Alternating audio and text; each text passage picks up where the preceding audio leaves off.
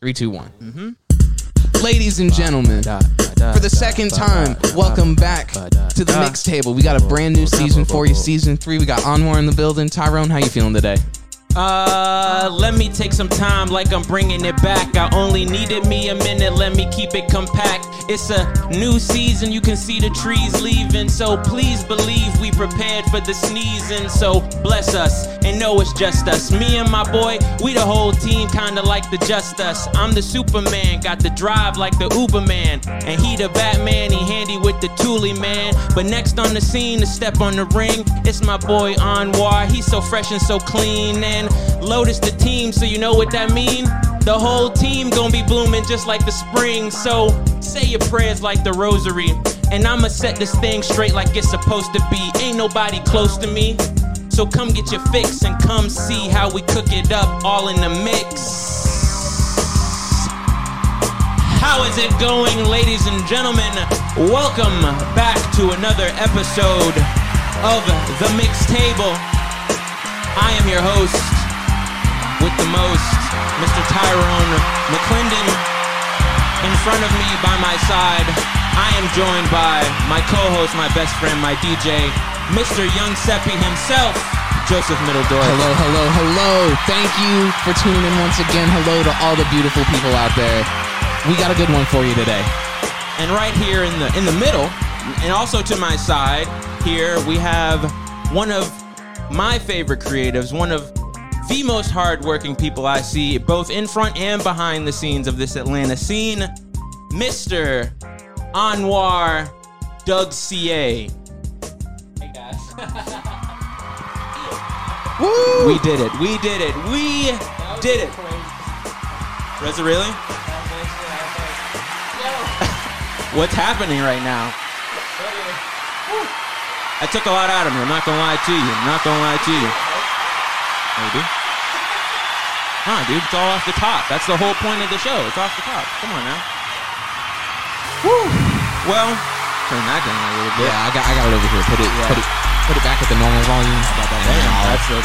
Yeah, I got it. I'll, Sorry for that, audience. Well, like we'll fix that in though- post. We'll fix that in post. Like I said, though, ladies and gentlemen, welcome back to another episode. Now, as you can see, we've already switched things up a little bit at just by the visual setup of things, but we're also switching things up a little bit as far as structure goes here today because, you know, I have my man Anwar here today, and I wanted to really pick his brain because this has been a long time coming. Like, we've both done a podcast like five podcasts ago, you know, some some deal like that. So, but you're finally here now, and I'm I'm beyond grateful to finally have you here. But I know I've introduced you, but this is your camera, or that, or that, whatever camera you want to choose. Let the people know who you are and what it is that you do. Hey guys, uh, my name is Anwar Dougsiyeh. Um, I would say I am. Uh, how would how would I say? what would I say that I do? I feel like I do a lot of things, um, but the main thing is um, I co-founded Lotus Rosary with my two partners, uh, Tyreek and Oni Colbreth. All right. Well, yeah, that's that's that's just like the the small piece of what you do, but we'll start there because that is one of the more uh, fascinating things to me, and that's what drew me to you. So let me rewind the clock a little bit. I want to say the year is 2018. I want to say, you know, like most of us out here in the scene, I be staying on the social scene. What's going on? What's the new thing to be at? Where's everybody going to be at? Who's performing? How do I get there? You know? Right. You see plenty of flyers, posters go across the feed that just kind of go in one ear, go out the other. We're all kind of just passively scrolling on Instagram or whatever. But there was one name that I would always see come across my feed all the time, and that was Lotus Rosary. Now, I had no idea what that meant, who it was, what it was, or anything like that, because there's plenty of people out here in the city who throw parties and have all sorts of events and collectives, whatever. So I was like, okay, whatever, just another another group of people who decide to throw parties. I'll show up because what caught me, they had a lineup of just like so many of the up and coming artists who I was friends with, people that I was fans of, just such a wide variety of people that I was like, I kind of have to be here, like you know, like to network or just to enjoy the scene in its whole. You kind of gotta be at a place like this. So uh, I go to the bakery And I get there, and there's literally a line out of the door. Now, if anyone has ever been to the bakery, you're aware of like the whole setup. You got to walk up the ramp and then go into the thing. The line was out the door, out the door, and I was like, okay, no, this must be something legit. Then I go inside, and it's legitimately like a whole like festival setup. There's like an outside area. You got artists showing off their art. You got the actual artist in there talking to you, showing the things, explaining to you. Mm-hmm. Then you go around the corner. Then there's a whole stage set up. There's a whole area for people to listen to music, and then, of course, you have the artist coming up, playing, having a good time. And this is my experience at a Lotus. This was my first time ever going to a Lotus Rosary experience. And immediately I was like, okay, these guys are on to something. Based on what you're saying, it sounds like it wasn't your last time. Definitely wasn't my last, but it was at that moment I was like, oh, okay, these guys are on to something good. And I was like, I have to talk to them. At the time, I was doing a whole bunch of other media thing, and I was like, literally, I just want to follow these guys around and see how they do what they do. But things happen. Here we are now, and it's just great to to finally be able to talk to you and pick your brain about this this movement that you started here. Yeah, no, no, I definitely appreciate that. That's crazy that that was your first Lotus. Like, that's like, that was like a peak Lotus for us. I feel like because one like bakery is just a venue that has just so much history for the underground and just like new artists. So it's it was just crazy that that was your first one because that took like so much. Like we were just like, bruh, we have to make one of the craziest showcases that features everyone. I want, want visual artists. We want everything there. And we weren't expecting it to be as packed as it was. Um, but there was like this crazy like spike of like RSVPs. Like I I felt like that was like the first time like Lotus was like going like kind of like viral within our city because like the flyers were just i felt like the, the promotion the graphics was all like crazy which is like oni and tyreek just so i feel like that being said i, I just think that that's crazy that that's your first one because that's such like a that's one that's like up there for the books Yeah, I mean, hey, it was a, it was a great starting point. So I was like, oh yeah, now these dudes are legit. So let's let's let's take it all the way back though. We we've kind of set the stage of like what you would come to create, but now let's let's take it back a little bit. I want to start at your your humble beginnings, so to speak. So tell me a little bit about where you're from, who was all in the household growing up, and just just your early beginnings. Yeah, so I feel like kind of where everything started was like really in high school. I went to Westlake High School. It's in like Southwest Atlanta. Um, and when I was at Westlake, I just we always had this like cool ass like community of just like creatives and um, just like a great a great friend group.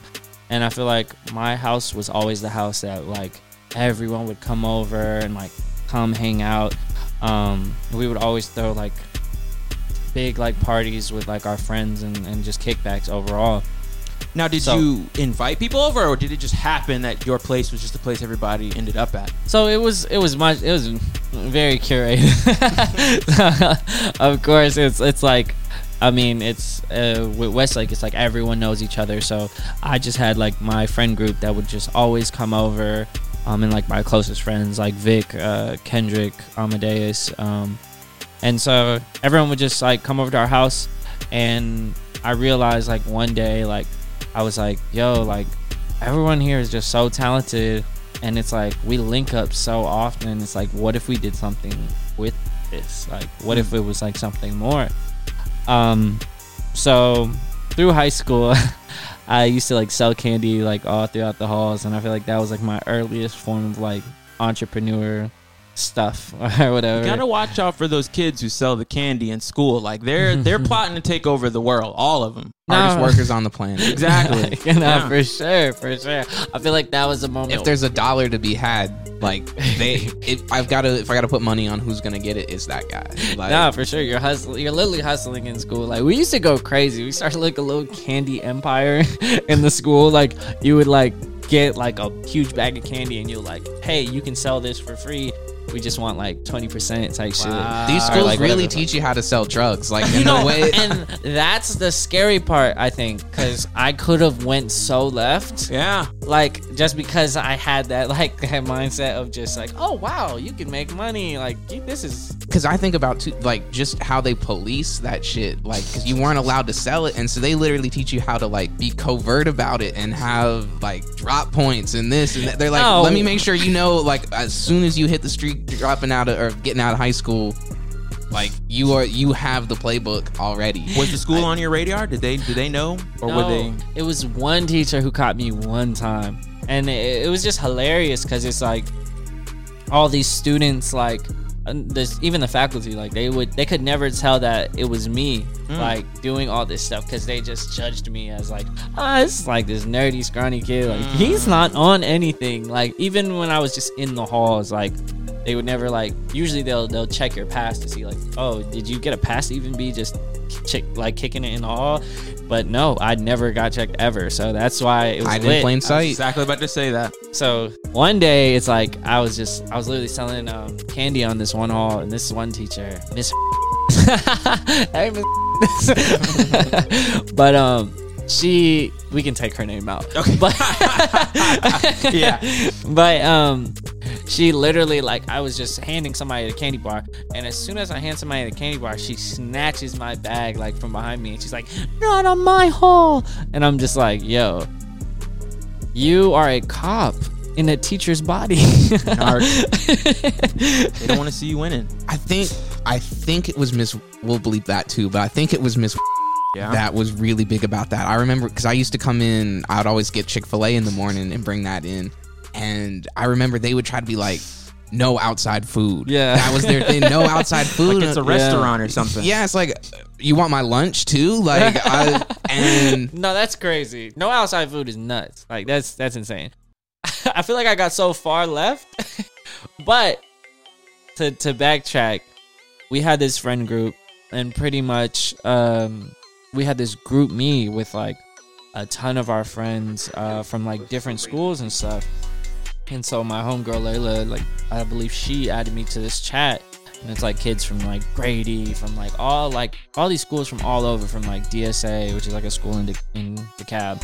Um, and so through that, I met so many people from so many different schools, and I was just like, "Yo, I want to link up with all these people." And it just so happened that I was like, "Okay, I want to start a clothing brand." Once I was trying to start a clothing brand, I was like, "I love Oni's art." And um, my homie Xavier at the time, he was a graphic designer and he knew how to build websites. So I was like, "Hey guys, you want to start something with me? like, I, I have this idea called Lotus Rosary. Um, I, w- I would love for you guys to like just join me, be a part of this. Um, So you came up with the idea for Lotus, well, at least the name and concept for Lotus originally on your own, and then you came to your friends with the idea. yeah, yeah. So it was like we used to have like a whole. I created like a collective before that, but I just was. I was just like, I really want to recreate something for myself and my like closer friends. Um, and so that's that was like the birth of like Lotus Rosary, and we did this um huge like uh shoot with like like we got like 50 shirts and like had given them to like all these creatives in this GroupMe and we just like we're like hey like we're gonna go do a shoot outside did this crazy shoot after that i'm just chilling with my brother he's managing the studio in metropolitan art district um and i'm in the studio just hanging out doing nothing i asked to go to the bathroom as i'm going to the bathroom there's like this window that i pass on like the left um and i looked through the window it's like this huge venue um, and so he was like, "Yo, you like you trying to do something here? And I'll give it to. I'll give you the venue for two hundred dollars." I was like, 200 dollars? Um, that's two hundred dollars. Yeah, hell yeah, I'm gonna do something. That's Like- crazy. And it wasn't even that. I didn't even know that was a good deal as much as it was a good deal. But I also just was just like, it was one of those things where I just spoke as soon as as soon as he said, it, I was like, yes, I'll do it, type shit. And so I talked to my friends. I was like, yo, like we should do a launch party for our clothing brand. Um, and so from there, uh, I realized like we have like so many friends who are like creatives from these different schools who make music, who do this. I was like, what if we did a showcase uh, that people performed at? So pretty much we tried to find crazy like the the top creatives in like this like scene from all the cra- all the different schools and stuff. Um, we put a bunch of people on that show. I think it was like Kenny Mason, like BK the Ruler, like all these people who are like signed major deals now. Um, So what was I mean I don't just to slow it down. What what was that what was that cuz I'm really interested in like that first concert, how you went about setting that up and like what was your frame of reference like Oh, so my frame of reference was when I was in middle school, I used to like uh it was like this like one of those oddly satisfying pages um, Mhm. on Instagram yeah. and they would like it had like t- it had like 10 million or, or like some like large amount of like um Instagram followers and I I helped like curate that page with um this this um friend of mine named Diego uh, from just the internet and we just we just kept posting these things and we just saw it was like doing numbers. And so from there i think that i subconsciously learned marketing. I subconsciously learned how to make things go up on instagram like what's gonna catch people's attention. Mm. and that was at a very early age. Like i didn't realize what i was doing. I just saw oh the number goes up when i do this. So it it it kind of trained me um, in a sense so that when it came down to like promotion and marketing for our events it was always over the top. I, I knew how to market like peer to peer, but I also knew how to market digitally. Like I was like, okay, this has to be like this way. If we use these colors, like it's gonna attract people's eyes. If we use animated graphics, like people aren't like the scene doesn't really have that. I haven't seen like the animated flyer, and just the fact that we're the youth is what's gonna draw the most people. Mm.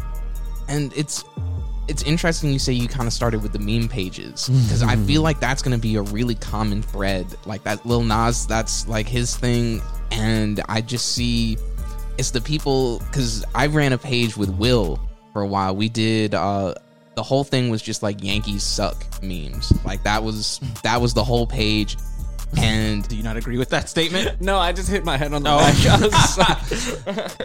and but got experience young building pages building audiences like you weren't quite as much that but you knew how to you knew how to play those pages. Because i mm-hmm. remember back in high school you know like the burn pages and shit would go around and he submitted himself to it. He submitted himself to the burn page and wrote some nasty shit. Like i the rest of us were all really upset. Like we were going around trying to figure out who ran the page and then who would like submit tyrone and we were furious and he was like but it got him talking didn't it and the ultimate troll. that's on so i'm i i want to ask future guests about that like if they have any sort of experience running that like as a kid because it seems like it it plays really well into what we're trying to do now Yeah, one hundred percent. I I think that that's definitely the case. I mean, I've like even with like young writers too. Like you can see like some people who are like writing some of like the best stuff right now, from like just books to like screenwriting and all this different stuff. They started out like on Wattpad doing like One Direction like Yeah. things or like just random. And I think growing that- up doing fan fiction literally uh, fanfics like and now they're they've scaled it so it is crazy that like those things that are just and i think that's how most things at last start is just like a genuine hobby and then it becomes something more. It teaches us something. Because you started it because you wanted to do this not you're like oh we could probably make a viral page and whatever. Like you were making content that you liked and put it out and then learned. 100% 100% Uh, Um I love the conversation. Well, were you about to say something? Oh yeah, so we have the launch party, and then literally like uh, we expected like 50 of our friends to show up. We're mm-hmm. expecting this to be like 50 people. Like we'll be cool with 50 people. Like 50 people, ten dollars. $500. We made profit. Like, we're great now. We paid off the venue. We didn't have to pay for anything else. Like, everything was cool.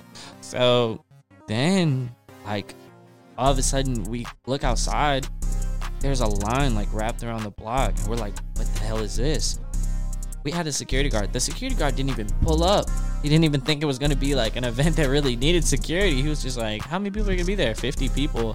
Like uh, all right bruh. So he didn't pull up and it ended up being 500 people who pulled up. So we were just like yo god damn. Yes and we were crammed in this like tiny ass building.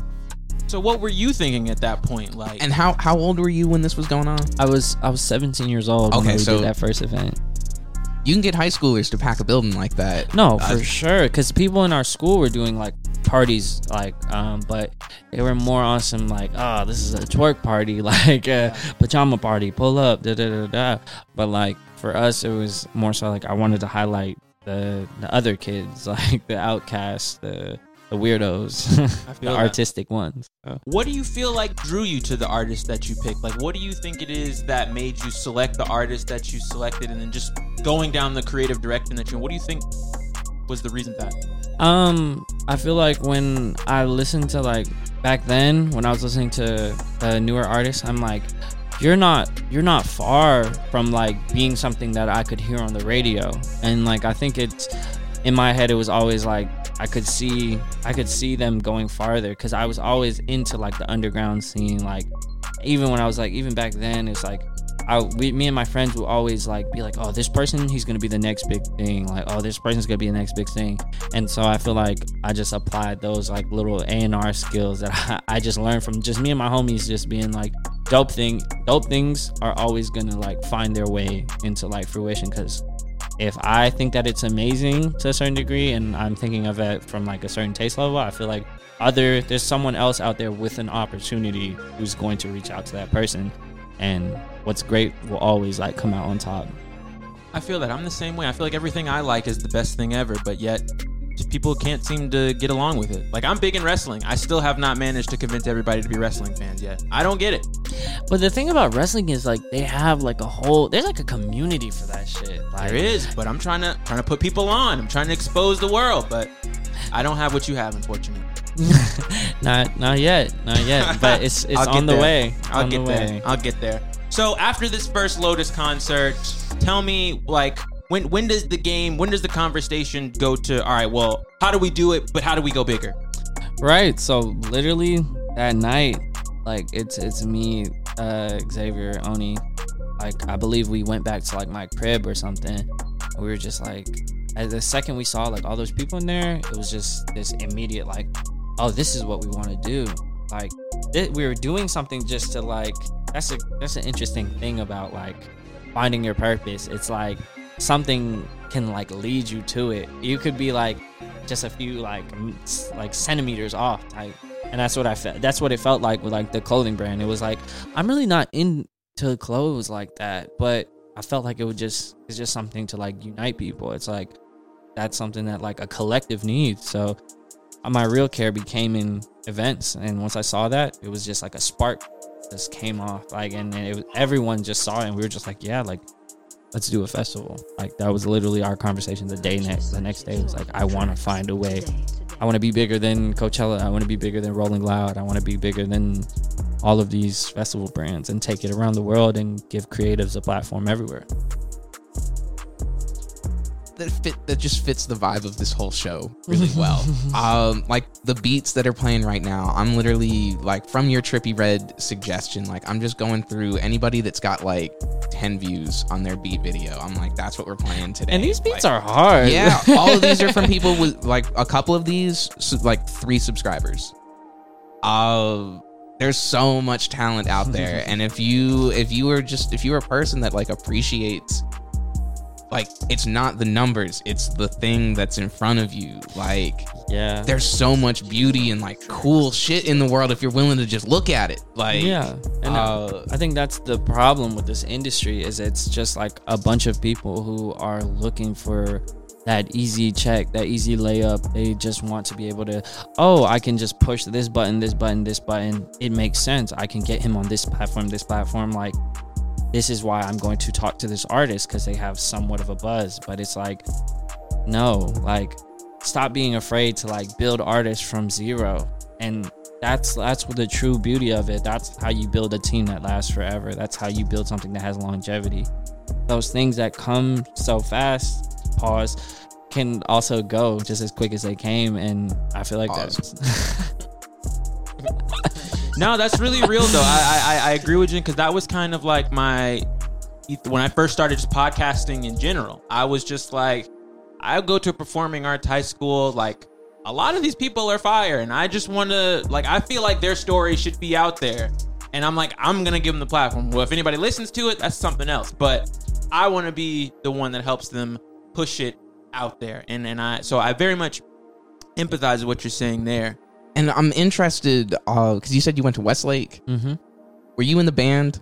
I wasn't in band. I Because actually their band is cra- like No, Westlake's band is Woo! nuts. Like our our like uh football team was just crazy in general and just everything. I loved like the pep rallies and just coming to see all of that. Like when I was, like Westlake would show up to the marching band exhibitions and and everybody would see Westlake walking. It's like shit. Like oh, are you big into band? yeah, I was I was a band Looking at kid, a drum major right here. Oh, Yeah. shit. Oh, and shit. but oh man, when Westlake and like Tri Cities and That was always up, one. Yeah. Oh my goodness! But yeah, so I was just interested. Like, if are have you always just sort of been music adjacent, or do you have you played anything? Do you have any Yeah. interest? Like, So like originally like when I was in school I was always so we had like guitar class and then also like uh keyboard class so like we would just I me and my um my best friend Vic we would just always be in those classes like together just kind of learning how to play um and I just always had a passion for like music like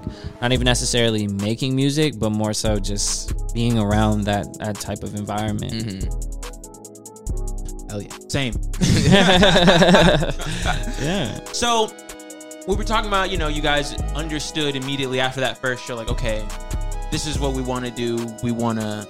So, what exactly, though, did an expansion look like, though? Was it more guests? Was it bigger venues? More known artists? Like, what what did it exactly look like for you guys, or what did it mean at that point? at that point i was just like looking like for one it's like i the way i booked that first venue was just literally so random. So i'm like how the hell do i even book a venue? This dude literally like this is uh tashawn who like literally gave me that crazy deal um who's like my brother's best friend. And so it's just crazy to like see that. And then in my head i'm like one how do i find other venues? Two it's like how do i scale this? And so as I just kind of got more immersed in the scene, um, started working on different projects, I started to realize like all that people care about is like like sponsorships. Like that's really the game to like leveling up your like audience. Is just like um, at the end of the day, these brands care about um, a certain demographic and they want the youth. They want the cool factor. So the fact that we have that, I know that we can leverage that to to get a brand to to pay for the whole experience. Um, and that's that's always been the goal is just find long-term partners that uh, want Lotus to happen uh, across the world and just find ways for them to like help us amplify. And so once I really um, started to learn about like sponsors and how to find contacts because they, they speak a whole language. It's like all they care about is like KPIs, which is like key performance indicators. And like they're like, okay, we need to hit like 20,000 of Atlanta's youth to like make this much money. Like this is that's that's how they keep their jobs. So like in that it's like hard to find people who really give a fuck about nurturing the youth and like uh, just all the way down to like even their products. But I could go on a rabbit hole on, on that but, type but of stuff. But that's interesting though, because you know you seem to be somebody who can appeal to both sides. Like you, man on the streets, you can talk to the people, know what they want, explain that, but then you can go into the office building and explain it in their terms. Would you should you say that's a fair assessment? Yeah, I, I feel like it's a fair assessment. I think that often, like, I find myself, uh, like, getting these roadblocks, um, in the essence that, like, because I'm like younger, even though I may have my shit together more than another executive, uh, like, they'll they won't give that bag that they could give. They won't give us that investment that that they could give because maybe the numbers don't back it. So in my head, I was just like, we gotta get our numbers up. So that's that's what came after that. If you saw like it was like a whole era where there was like an event every weekend, like every it's like people damn near was like sick of us at a certain point. It's like damn, like Lotus this week, Lotus that week, Lotus this week, like damn, like and I felt like in that, like I was just like, okay, I feel like in this industry, um, quantities beating quality. So that was like my logic for like a year or two, and that was like probably the most I've ever worked in my entire life. Um, I don't think it was worth it, but I the, the amount of experience I gained from that was like insane, and the the audience grew because we have all those stats, we have all those people that we can reach back out to through email, through phone number. Like, so I think that that was very valuable. But um, in that, like, I didn't know balance and I didn't Mm. have mentors, which is the key to all of this is mentors. Like, if you're surrounding yourself around people who all they know is like grind, grind, grind, like don't sleep, don't eat, like you're that's what's gonna be instilled into you. And I feel like I didn't have the right people around me at that moment that um just kind of taught me to be like, oh yeah, like you gotta work before you eat type shit. And it's like, no, that's really not how this works. I've seen like just hearing some of like my new mentors speak. It's like, no, you gotta prioritize rest. Like you're it's quality over quantity. Like you can do one event in a year and that could have way more impact than 40 events in a year. I'm glad to hear, especially someone like you say that, because from my perspective, you know, I only see what you do. So I'm like, damn, he's literally everywhere all the time. Like this guy just doesn't, he doesn't stop. But I'm, I'm, it actually relieves me a little bit to hear you be like, nah, man, like I'm prioritizing the rest. because we've been getting ready for this upcoming season and been you know it's sort of the grind set like okay we want to have this many interviews and like we want to have these type of structures and if we're going to do that then we need to write this type of stuff and we need to like do this and this and this and like obviously a lot of that work does need to get done Yeah. but our like at least my starting point this season was like okay we just need to be working just Right. work work work work as long as we're doing something but not having direction not having a lot of work you're just you're busy but you're not doing anything Exactly. And I, I think the key there is really like one, like just because you don't hit those goals doesn't mean that that makes you less of a person. And I think that that's the thing we get like so twisted up. It's like we compare ourselves to where we were a year before and we're like, I didn't hit these goals. Like, damn, what the hell am I really even doing? You know, and I- guess my words to that is just like, all you have even if you just do one thing that's super small and may seem insignificant that's all you need to do. Like you don't have to be at 100% all the time. You just have to literally put one brick down for that day. If that just means i said i was going to start a page today i just start the page. I don't make any content like it's just that one thing and that momentum will build up and it's like just pay attention to yourself when you have those strides where you want to do something because it's going to come over I'm just like in a problematic Yeah. mindset. But it's gonna it's gonna take over you in the sense that like you're gonna feel like energized in certain moments. Like some days you feel like, oh, I can knock out a thousand things, and it's just like in those moments where you can't let yourself just not. and yeah, man. And and that's like i don't know i've i wrote this in my phone a couple weeks ago but realizing that like you got to set yourself some arbitrary goals. You're like i want to get this done by this point. But like don't let missing your arbitrary goals stop you from actually finishing the thing that you started. Because that's i would do that a lot. Like i'm working on an album that's now probably going to come out um, beginning of this upcoming year. Mhm, i wanted to have it done so i could promo it while i'm here in atlanta mhm. didn't happen right. and I was kicking myself. I was like, "Damn, I really wanted to get this done. I think I could have, I could have gotten it done. I could have, I could have." And I'm looking at it, and what I do have is like demos for six of the ten songs, like done. Like I'm not done with it, but if I hadn't been, if I hadn't set that goal, I wouldn't be as far along. But then I wanted to beat myself up for not achieving the goal instead of being like, "Oh well, shit, you're almost there." Like yeah. you didn't get it and I've, I've noticed that a lot in my life like whatever the type of goal was i'm like i want to do this many of whatever by this date Mhm. and i'd get like 90% there and be like i'm a fucking failure hmm and I was like well Yeah. no but you got 90% of the way there on some arbitrary deadline like it, it Yeah, no, one hundred percent. I definitely understand that feeling. That's like so much of like a familiar feeling for me. Um, especially feeling like, oh, like dang, I feel like I'm working harder than like other people, and it all comes down to like comparing yourself to others and and just assuming that you know you're doing this more, you're doing that more, and and sometimes it's just not your time just yet.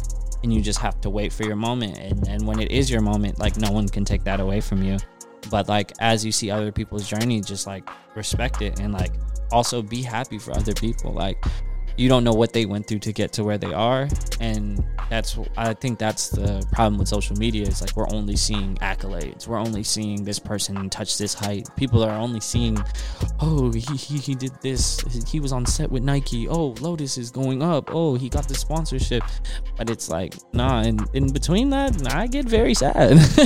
And like and that's okay too because like honestly like that's really why we're taking like a break from Lotus right now is because like we've been doing this since we were 17 years old. Like I feel like it, to a certain degree I missed out on years trying to like grind, grind, grind, and, and not taking time for family, not taking time for friends, for for loved ones, and and so I'm trying to get back into like learning how to be a 23 year old and like just like breathing and just being okay with that, um, because I know that at the end of the day, like we've built a brand that like people care for and because there's dope people behind it and as long as there's dope people behind something it's always going to work.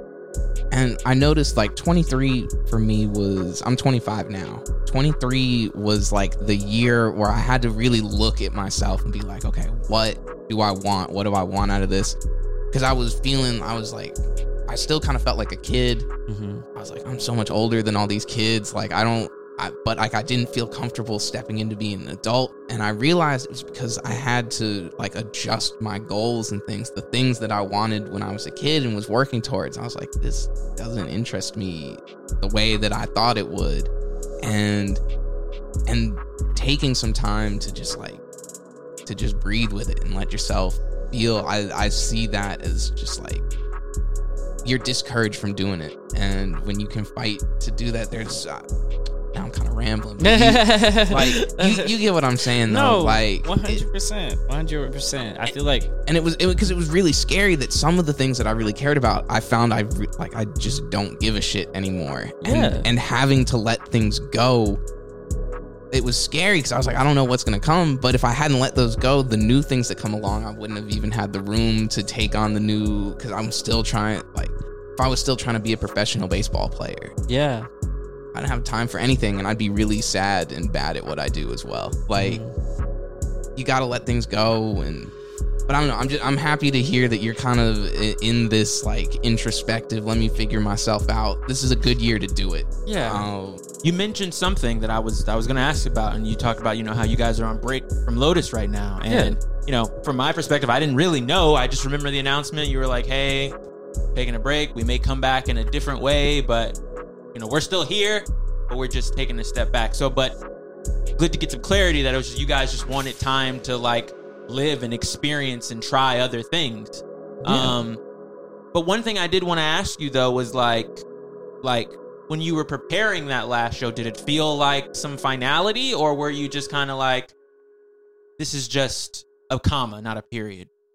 Uh, for me, um, there's a little bit of like uh throughout that entire uh, event of like happening it was it was so many things that happened that went into that last like lotus that we had mm. um from one surf my my artist shout out was, to surf he was on tour his first tour and mm-hmm. we got a van and we drove to boston mm. um and that's like a that was like a 20 hour 20 hour drive and so like in between all of this, like, and we had to, we went to Brooklyn the night before Lotus, and so we're driving to Brooklyn. We're driving 16 hours from Brooklyn to Atlanta to straight. I'm driving straight to the Vinyl Center mm-hmm. Stage. Mm, wow, from Brooklyn. So in my head, it was just like once this is over, like I just, I'm just ready to rest. like honestly, um, but what I, what I in my head, I was scared because I was like, the thing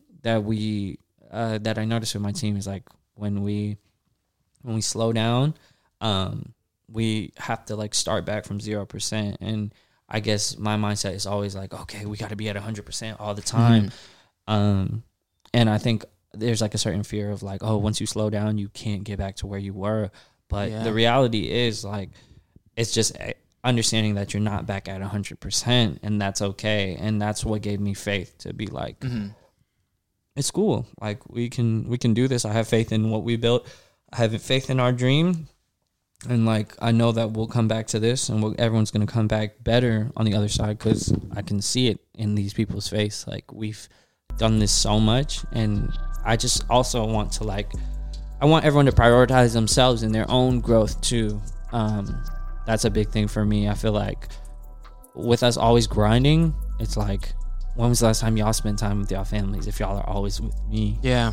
Like we're we're all like trying to get to this next thing, which is which is okay. Like our logic has always been let's do the sacrifices now rather than when we're 30 and Yeah. and so we can chill when we're like 30 40 50 Yeah, and I think it honestly tracks with just like the natural progression of your age. Like you're getting to the point where you're starting to learn out who who Anwar is, the person. Like you know, not just the businessman, not just the you know project manager. Like who who am I as a person? So it would make sense at this point for you to also just take a step back and be like, you know, let me find out for my own. Um, one thing I wanted to ask you: What is something that you feel that you? What, what's a difference that you saw, and not just yourself, but in your team as a whole? Uh, looking at your first concert and then looking at this last one, what's some of the biggest changes you've noticed? Um, in the very first Lotus, uh, this habit of mine became, and I feel like uh, it was me. I, I I always wear this trench coat uh, when I come to Lotus. It's this trench coat Oni gave me for the very first Lotus. Um, she like drew Lotus Rosary on there, and she made it super dope. And I, I wear this trench coat all the time. But I say all that to say, um, I would usually run around these events like looking like a chicken with my head cut off. Like I'm trying to like do the door, help somebody with the door. Any issues at the door, I'm like, people are texting me trying to get in. Um, and then I'm on stage, like trying to do stage management, making sure the show is running on time, doing like a million jobs at once. And I felt like for the first time, not the first time, but like compared to like where we initially were, I could see growth in the sense that the most recent Lotus was like, oh, I I didn't have to touch that much. Like I put everyone in a position so where no one was overwhelmed, no one no one was like really stressed and like we didn't really have any issues. It's a pretty seamless show. Everyone performed. Everyone, you know, had a great experience and that was like the first Lotus I can say was like this is our model. Like we have our model now. Like we know we need people in these positions to make an amazing showcase happen with no hiccups. And as long as we follow this like guideline, we'll be fine. And so now it's just time to like bring in, you know, other people who are like just, um, I guess, just like try to upscale our festival into like something we can take outside and, and something that we can make um, bigger. Yeah, you, you can take your jacket off. You're getting hot. you look like you were about to, and you're like, nah. Yeah, Um, just be cozy.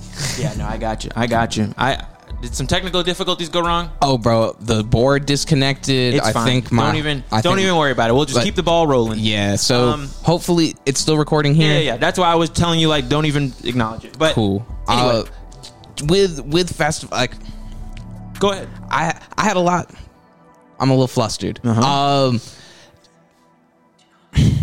with the festival, uh, the festival itself, I'm really jealous. Isn't the right word, but like it's kind of the right word. Um, Envious, probably. yeah, I think that's probably the that's probably the better. Um, that's tangent. Jealousy isn't bad. How you choose to deal with it can be. Um, but Word to Kanye. but uh that was one i just remember being you know like 20 21 sitting around with my friends just like smoking weed and talking shit like i was always like yo we should start a festival. Like we should start a festival. And they were always like oh yeah yeah yeah whatever. Um and they wouldn't take it serious.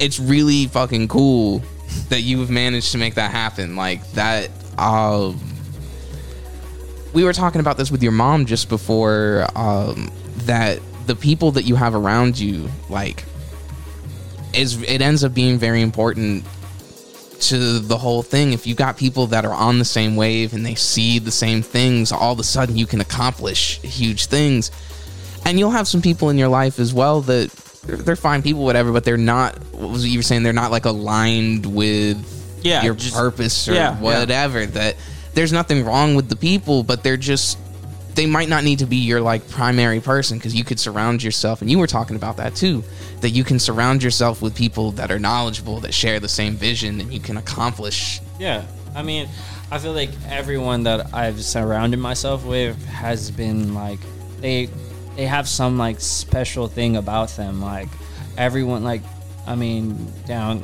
down to like Kendrick, he's like this crazy designer, and and everyone just I think uh, everyone around me has a dream that they're chasing to some degree. Um, and that's kind of what I've surrounded myself with. So I feel like it, it makes everything feel more possible. So when like something happens, it's like, oh, finally, like it was never like a question of if, it was just more of like a when, because that's how everyone around me operates.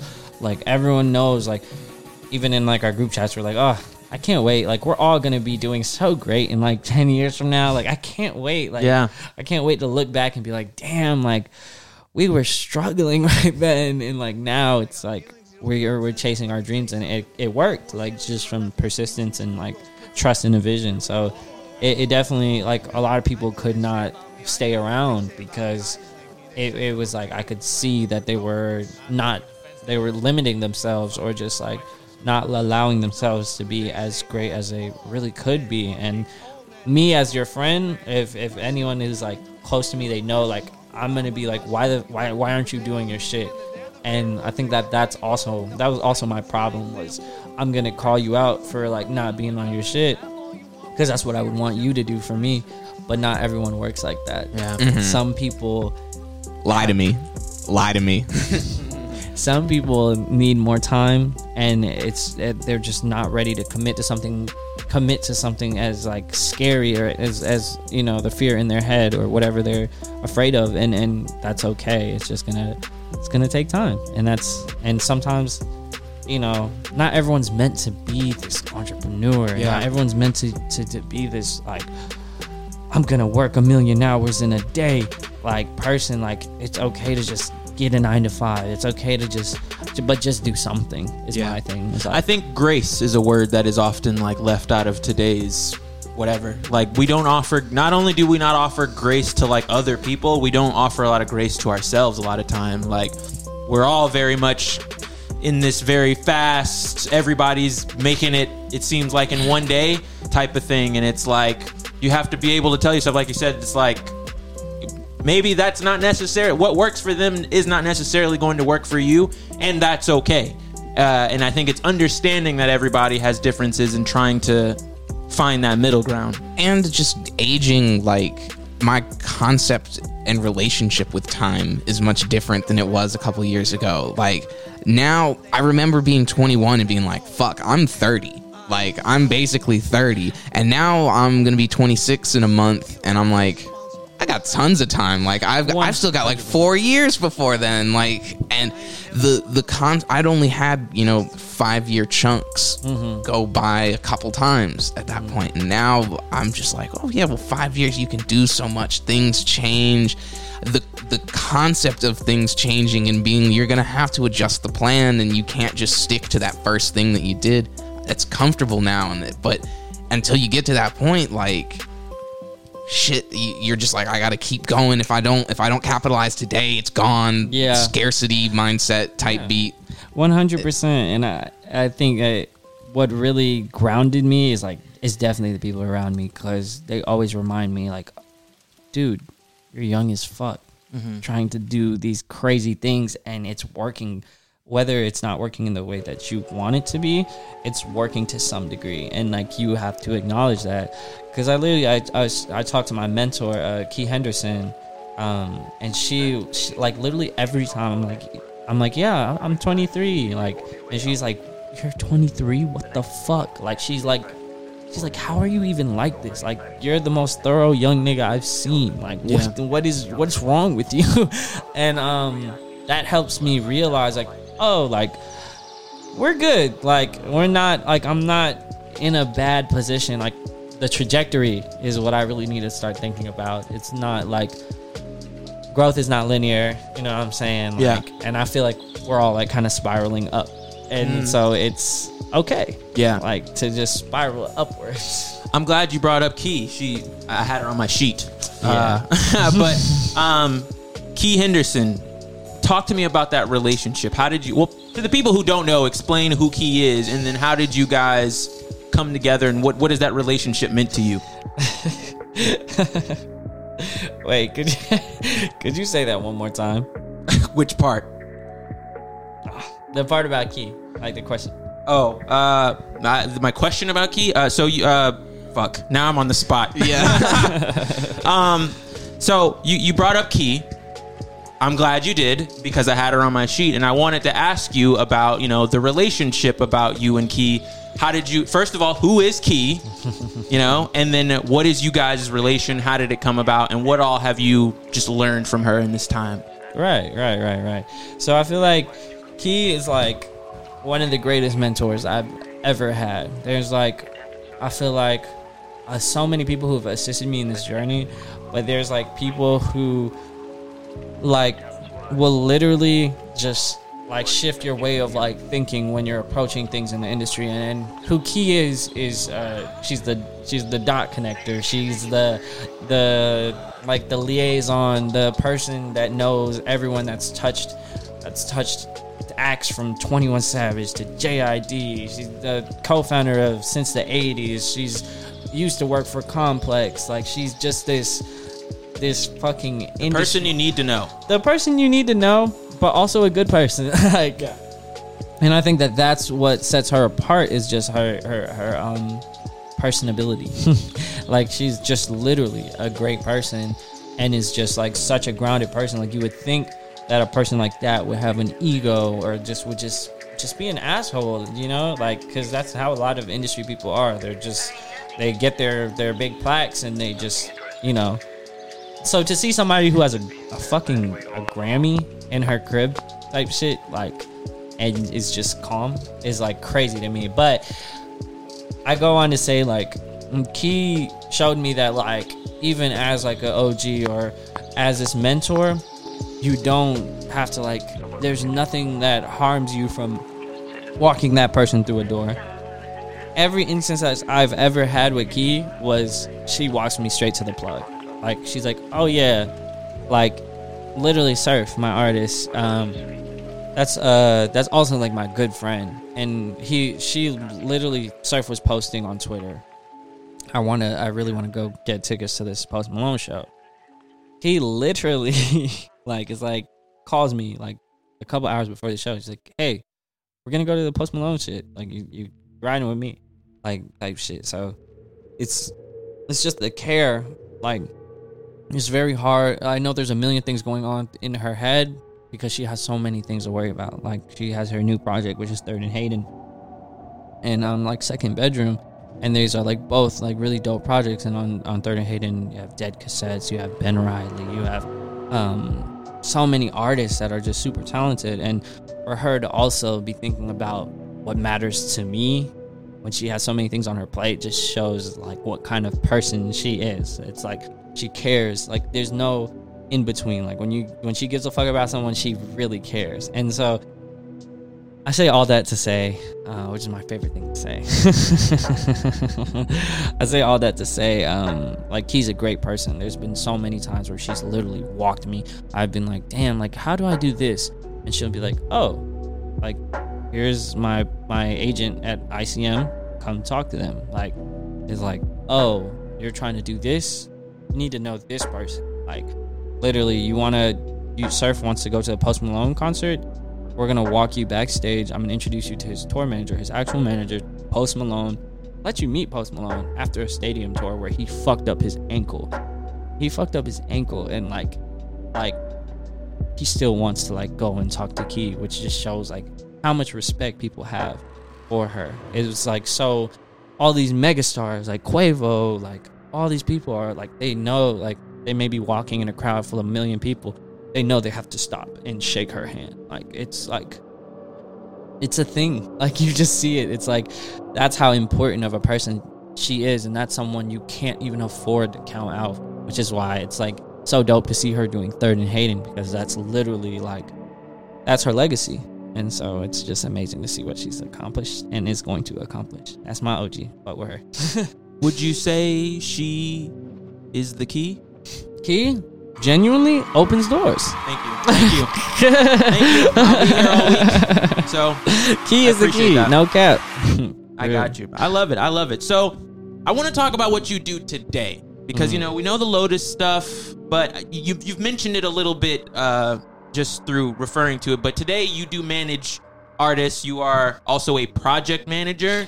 Yeah. You're gonna have to explain that to me because it's. Uh, let me read to you guys what a project manager says it does. Project manager serves as the project owner responsible for the successful development, implementation, and delivery of program and project campaigns to internal and external clients while under tight deadline. I love that. Yeah, that's uh, do that. On. So, if you could put that in English, Yeah. So what does a project manager do?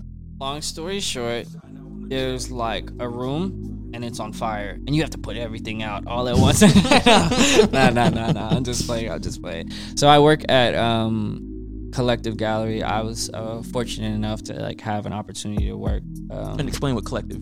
Collective Gallery is the first label for photographers. Um, and it's it's founded by Cam Kirk, and there's like this amazing team of execs from Charity to uh, Shelly to Kyle, and the whole team is amazing. Honestly, um, some of like the greatest people who have taught me so much. Honestly, um, and pretty much they it's this label for photographers um, that has like this partnership with Atlantic Records uh, to where we just do a lot of content for and have a ton of like agents. Um, we have uh, cut that out. So it's a label for photographers, and pretty much we just help service the industry with um, different projects that are, brought to our attention. Um, and so what I do there every day is a different day. Um, like from just going all the way out to LA to help on set with like Nike to uh, working on like a Bac- Bacardi campaign um, or uh, like Ryder and um, Skrill. So it's it's like I do I wear a lot of different hats just like I do I outside like of that hat, by the way. Thanks. Um, No problem. Thanks. Uh, it's my brother's friend. I'll be sure to get you guys that. But um, yeah, no, it's it's uh, it's a it's a very like it's a it's a great environment to be in. Mm. Honestly, I, I love I love working there because it's just so many genuine people that you're always around, and also I'm seeing things that I've never seen before. Like I'm touching campaigns that I never thought that are like global campaigns. Like working on the Nike Yard Runners um, campaign was crazy to me because it's just like. Also, Nike has the best. I don't. Oh, I signed an NDA. I can't say that. Okay. Well, I'm gonna just say it to y'all. But they have like these fucking like on set, like it's like masseuses, like Wow. for the for the crew, for the crew. This is not for the talent. There's literally like these tents. It's like unlimited food, snacks, drinks, whatever you can think of. These people get it for you, and literally like giving you massages in between sets from like holding lights, Wow. like that. And I'm like, damn, and you'll never know about it. this is money. This was really cool insight that y'all won't You'll- you'll get to never hear. hear. Yeah. Yeah, sorry. no, it's good. I, I like being in the know. Do they have masseuses for the masseuses? Like, what happens if their hands cramp? Um, I feel like they just do it to each other. That Ah, makes sense. That they get the tr- you get the circle going. Everybody. Yeah. I yeah, I love it. I love it. I love it. Now, artist managing. This is where we'll cut back into. Yeah. Artist managing. Yeah. Now, now managing an artist. Now, you said now that right now you manage Surf, but you have the benefit of him being a close friend of yours. So, talk to me about how that whole relationship. What does a manager even do in 2022?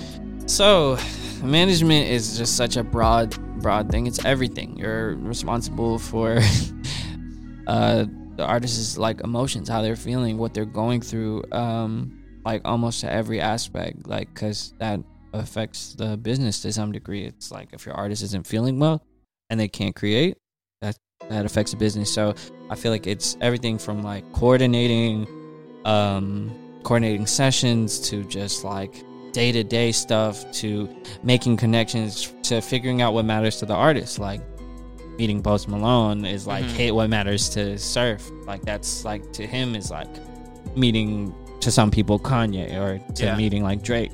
Um, so it's just figuring out what the artist cares about and like just helping them achieve their goals and their dreams um, and just yeah, just being in it with them. So it's I know that's very that's very broad, but Yeah, that's the answer. That's the answer. it Uh, is. But now, with him being a friend of yours, does that make things easier, or does it make things a little bit more complicated on certain ends? I think because of the type of person that uh, Surf is, it makes it easier. Like uh, I don't think anyone's had trouble really doing business with him because for us we keep things very like we keep things very separate, but also we're we're pretty logical and like also pretty emotional people. So if he's feeling a way about something, I'm definitely I'm just gonna hear him out and see like how I can find. Like, I guess that's because I've done a lot of project management.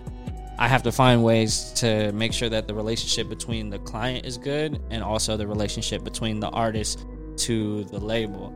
And so it's all I do is manage relationships. And so when it comes down to my friends, I feel like that's what makes me good at um, good at managing relationships is just being a decent friend. Um, so for us, it's it's pretty easy. We just play Fortnite, uh, and and then just and What a uh, life. literally we, we play Fortnite, and then we go. He goes to the studio, and he gets back to work, and I go back to work. You know, whatever I have to do to elevate this, and then we come back together and make sure things are moving. What a life. I want to circle back to something you said a while ago, where you were where you were talking about after your first show. Then you were like, okay, what do we what do we do here? Like, how do we go about booking these venues and whatever? Um, and I ask because I think the listeners might know, but really, I'm curious because I've been trying in the preparation for this trip. I was like, oh, it'd be great. Like, I'm gonna try to put a put an event together in Atlanta, and started reaching out to these venues, and that is a process. It is a process, And there's a bunch of unprofessional ass people in this business as well. It which was I guess I knew that, but it was shocking like I'd never been in the position where I was approaching venues like, "Hey, I'd like to I'd like to have an event." And between either just um just real cold like, "Hey, I'd type out this long thing, whatever, whatever." And I just got a couple emails that were just no. yeah. I was like, "Why So- even send an email?" So that's an issue in itself. Um, and what happens there is if it's a more popular venue, they're going to want to make the most dollars possible. Yeah. So the day that you're probably asking for one is probably like a Saturday, Sunday. Of course. And those are the most desirable dates. Right. And so with a lot of bigger venues, they have these things where it's like called like soft holds. And so typically when you're trying to do an event, you ask for like three dates, three potential dates. They'll put holds on it and you can challenge someone else on a hold. So for instance, with uh, our last Lotus, we we somebody else there was four holds on that and these are like other agents and people fighting for that date. And so you have to have a good relationship with these venues. Luckily, my great friend Madeline, who's like who came to like the second Lotus ever, has like grown to be in, a, in like an amazing position um, at center stage. So that's like an easy relationship for me to tap into. However, we've we've called, emailed like venues when we were first starting and got no responses. But it one, it's like it's a relationships game. So just because you're emailing the their site or email finding their website and trying to reach out doesn't mean they're going to reach out. You have to find the person who does the booking with, for that venue, which is easy when you like come into the industry and you're like, oh, this is the person who does a lot of events. Like, just ask them, and then they know a relationship that they can connect you with. Like, hey, this this dude really. It just comes down to people knowing people and just having that liaison that can walk you through there. Luckily, my other mentor, Yusuf, like I literally met him. Um, I saw him on Instagram. I thought he was a really dope dude. He's always working on festivals. I'm like, oh, this is literally what I care about. I feel like this is where I want to be one day. Um, so I, I'm walking, um, and I see him like down the street. Uh, and I'm walking past this skate park. Um, and I immediately walk up to him. I'm like, hey, yo, you inspire me. Like, literally seeing what you do is literally one of my biggest dreams and stuff. And from that day, he made a post like later that week saying he's looking to take on a mentor. And of course, we have like the he's like comment some names below for who we should do. Of course, I hit up the Lotus crew, and of course, we flooded his comments with thousands of comments. And from there, he was like, I'm going to take you on. I'm going to help you wherever you need help. If you have any questions, I'm going to literally show you how to do whatever you're trying to do because I can tell you're a genuine person and I can tell you care about what you're actually doing. So you're going to be my successor. And I- Wow. I was man, literally I was like cold. Like I was like, what I feel like I just got knighted or something. Like and so like finding I think that's the most important thing is like finding a mentor. Like go to everyone and ask, like continuously ask and, and pay attention to who you hear good things about. If I hear like like four or five good things about the same person, I need to go find out for myself. Like, you seem like a great person. You're you're gonna do right. Like, I want to get to know you. I want to build a relationship with you. But also, you don't just have to use these professional ass venues. There's PeerSpace, which is of uh, an application where literally it's like Airbnb but for venues, and What was that? PeerSpace. It's P E E R S P A C E. This is not an ad, by the way. Yeah, this is this is a genuine. PeerSpace is a fucking game changer. Okay, yeah, it's a game changer because you don't have to go through these gatekeepers and these these super professional venues. Sometimes the and the thing about PeerSpace is because it's like a platform similar to Airbnb, there's reviews.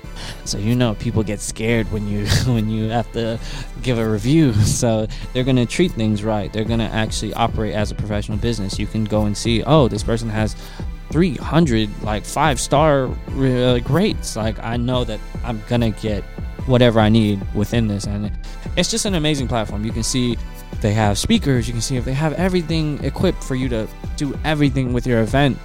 So that was like a game changer because we would just be searching and and uh, and with enough research, you can find what you're looking for online. Like there's plenty of venues that you can just tap in through other platforms similar to PeerSpace. So that's a little cheat code though, Okay, yeah, that's and people don't want to tell people about it, but I don't give a fuck because it's like Dropping jewels. yeah. Dropping jewels. On on the sa- I guess more of a technical side. What are you looking for?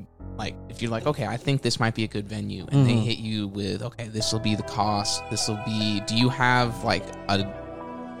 Because I had it was different things between like, oh, we want a deposit up front, plus we want a guarantee of whatever at the bar, right. uh, do you have numbers or you know ratios like oh if if there's this many people we can probably make this this like So the the fun thing about this industry is everything is like negotiating.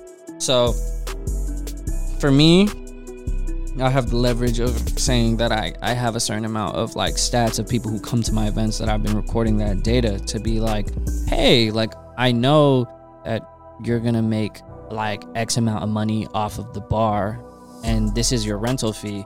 So why don't you just keep the bar and I'll keep the door and I don't have to pay that fee upon entry. So I think it's just what you negotiate. Um, I've negotiated like plenty of like different contracts, um, but I think usually what you're gonna want to look for is like a venue that's uh, charging.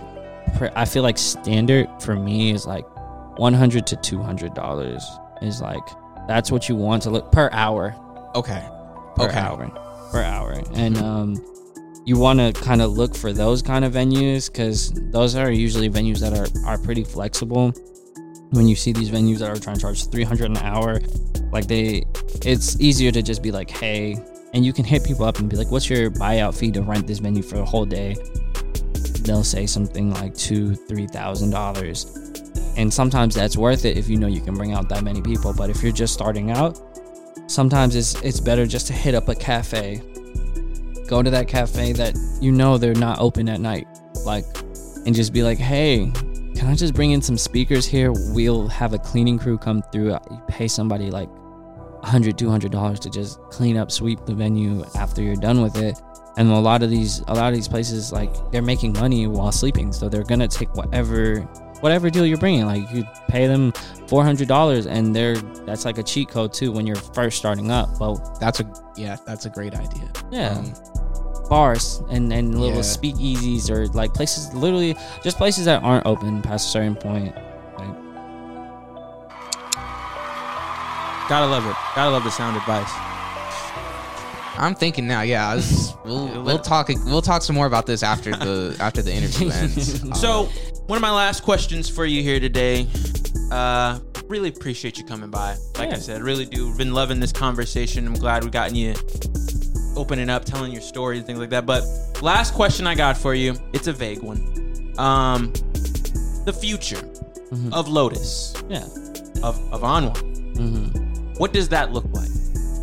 Honestly, the future of Lotus is is the same dream we've had since day one. I want to turn it into a touring festival. I want it to be like Vans Warped Tour, but like mixed with Rolling Loud to a certain degree. And I I think it's very possible, and I think it will happen. It's just with like persistence. And for me, I think I'm just defining like what what my thing is because I, I think that my talent is like bringing together creatives, but I don't know what my thing necessarily is. And so I'm experimenting with like a few things like DJing or um, like photography and just just seeing where I where I fit. Um, and I think that's why this break is so important.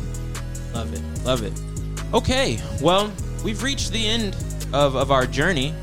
So I guess the only thing we can do now is bookend this thing. You know, we came in with the freestyle, and this is a show centered around freestyling. So what I want to do, we're just gonna we're gonna keep it real, like we're gonna do it like the natives did. You know, uh, so based on the conversation we've had here, give me like three words, topics, themes, whatever, and then I'll give you 16, and that's how we'll close this show out. Does that sound good to you? Yeah, that, that sounds good to me. Okay. So so give me give me three. Grace, Grace, key, key, okay. and patience. Patience. That's a hard one. I Okay. had to throw a little curveball in there. give me a second. All right. While you're thinking, uh, I want you also to give me. Uh, uh, we're gonna go look up a type beat. Oh yeah. so, yeah. uh, so Tyrone, while you're formulating, what would you like to hear him rap over? Uh, uh, Pi'erre Bourne type beat. Okay. Okay. Grace, key, patience. We can play around with like putting the words up on the screen Okay. and, Yeah, yeah. and the little check marks and everything. A lot of ways we can go with this. This is gonna be cool. This is this is the first time we do a game at the end of every um, at the end of every episode, but this is the first time we've done this one. Uh, so this is this should be cool. Let me let's see what we got. Something something with less than ten thousand views. Uh, oh, perfect. Here's yeah, this one. This should work. Tyrone, how you feeling? I'm feeling pretty good. I think I think we can make it work. Okay. Let's. I'm just gonna. I'm gonna. Hmm. Okay. Grace. Okay. Patience. Uh. Ooh. Okay. All right. Let's do it. Let's do it. Yeah. Let's do it. Yeah. Let's do it. Yeah. Um, when I spit it, it sounds nice. You can tell by the cadence, but I take my time. Look at the clock, cause I got the patience. But I go in and make shit like I was going creating. But I never fake it. They just know I just come in and make it. Um, back off the top. Killing this thing, I could never stop. They go call the cops. Got a guitar, cause that's how I rock. Um, but I kill it with ease. They know that I unlocked this, cause gave me the keys. Yeah. Mm, blowing them trees, they Yeah. see that I go high, I be in the sky. Yeah. Wings on my back, they thought this boy could come in and fly. Yeah. But I'm too shy. Yeah. Mask on my face, it's not a disguise. I don't need to try. Yeah. I look in their face, I see that they cry. Mm. I'm killing the game, I close the case. Uh, bow your head and say your grace. Mm. I'm saving face, give a fuck about they taste. Hey, it be salty. He can shake. I was, I was gonna try to define it with a shaker, but you know, it is what it is, you know. A little something was a little more than 16, but you know, it sounded pristine, so that's all that matters. Woo! Well, we made it, Lotus. I called you Lotus. We made it here, Anwar. uh, thank you again, man. I really appreciate you coming by. Like I said, this has been a long time coming. I've wanted to pick your brain for so long, and I'm glad. I'm glad I finally got to do that, man, and, and it really means a lot. And I'm, I'm glad you got to give some insight to Joe because he's been bugging me about venues, and I haven't had anything to tell Yeah, him. this was this Yeah. was this was really useful, and I think this was also just a really good first guest of this season. As Yeah. we're as we're kind of reinventing what we're doing, Yeah. and it seems that's where you're at in your life as well. So one hundred percent. I think that everything I'm about is just telling people how to do things. If I went through something um difficult to like get to the next stage, I don't want anyone else to have to go through that cuz it took me time and what's the point of learning all this knowledge and making the effort to learn this knowledge if I don't make it easier for the next person. So I feel like we just got to pay things forward. Got to. One of my favorite movies, Pay It Forward, by the way. um, well, Anwar, you've made it here to the end. All that's left now here, you got this camera, that camera, this camera. I don't, I don't know which one is gonna be the main. I would say go this one just to be safe. That one? Yeah. Okay, cool. Yeah. And let the people know where can they find you, where can they find your work, if they want to reach out. How how can they get to you? Tell the people. Yeah, the you can find me on Instagram at anwar.lotus or anwar.lotus. Uh, A N W A R. Oh, it's probably gonna pop up on the screen. I don't need to spell it out. Cool, but yeah, you can find me at anwar.lotus, and you can check out uh, our festival, Lotus Rosary, um, on IG too. So, yeah. There you go, Joe. You know what's coming. It's that time of the episode. In the description, you will find a playlist with every single beat that you heard today. Go listen to them. Go listen. All these people have basically no subscribers. Go be one of their first. Go buy some beats. Go support the community. Go spend some money and go tell your friends. If you got anybody in your life doing art, go tell their tell your friends about it. Like spread this shit because it could be so cool. It could be so cool. Tyrone, take us home. Well, there you have it, ladies and gentlemen. Once again, I want to thank Anwar for coming here and sharing his story. I want to thank Joe for doing what he does on the ones and twos. And more importantly, I want to thank all of you for tuning in. So, come again next time. We'll have someone else sitting in Anwar's seat, and we will be mixing it up with them. Thank you guys for listening. Have a good one.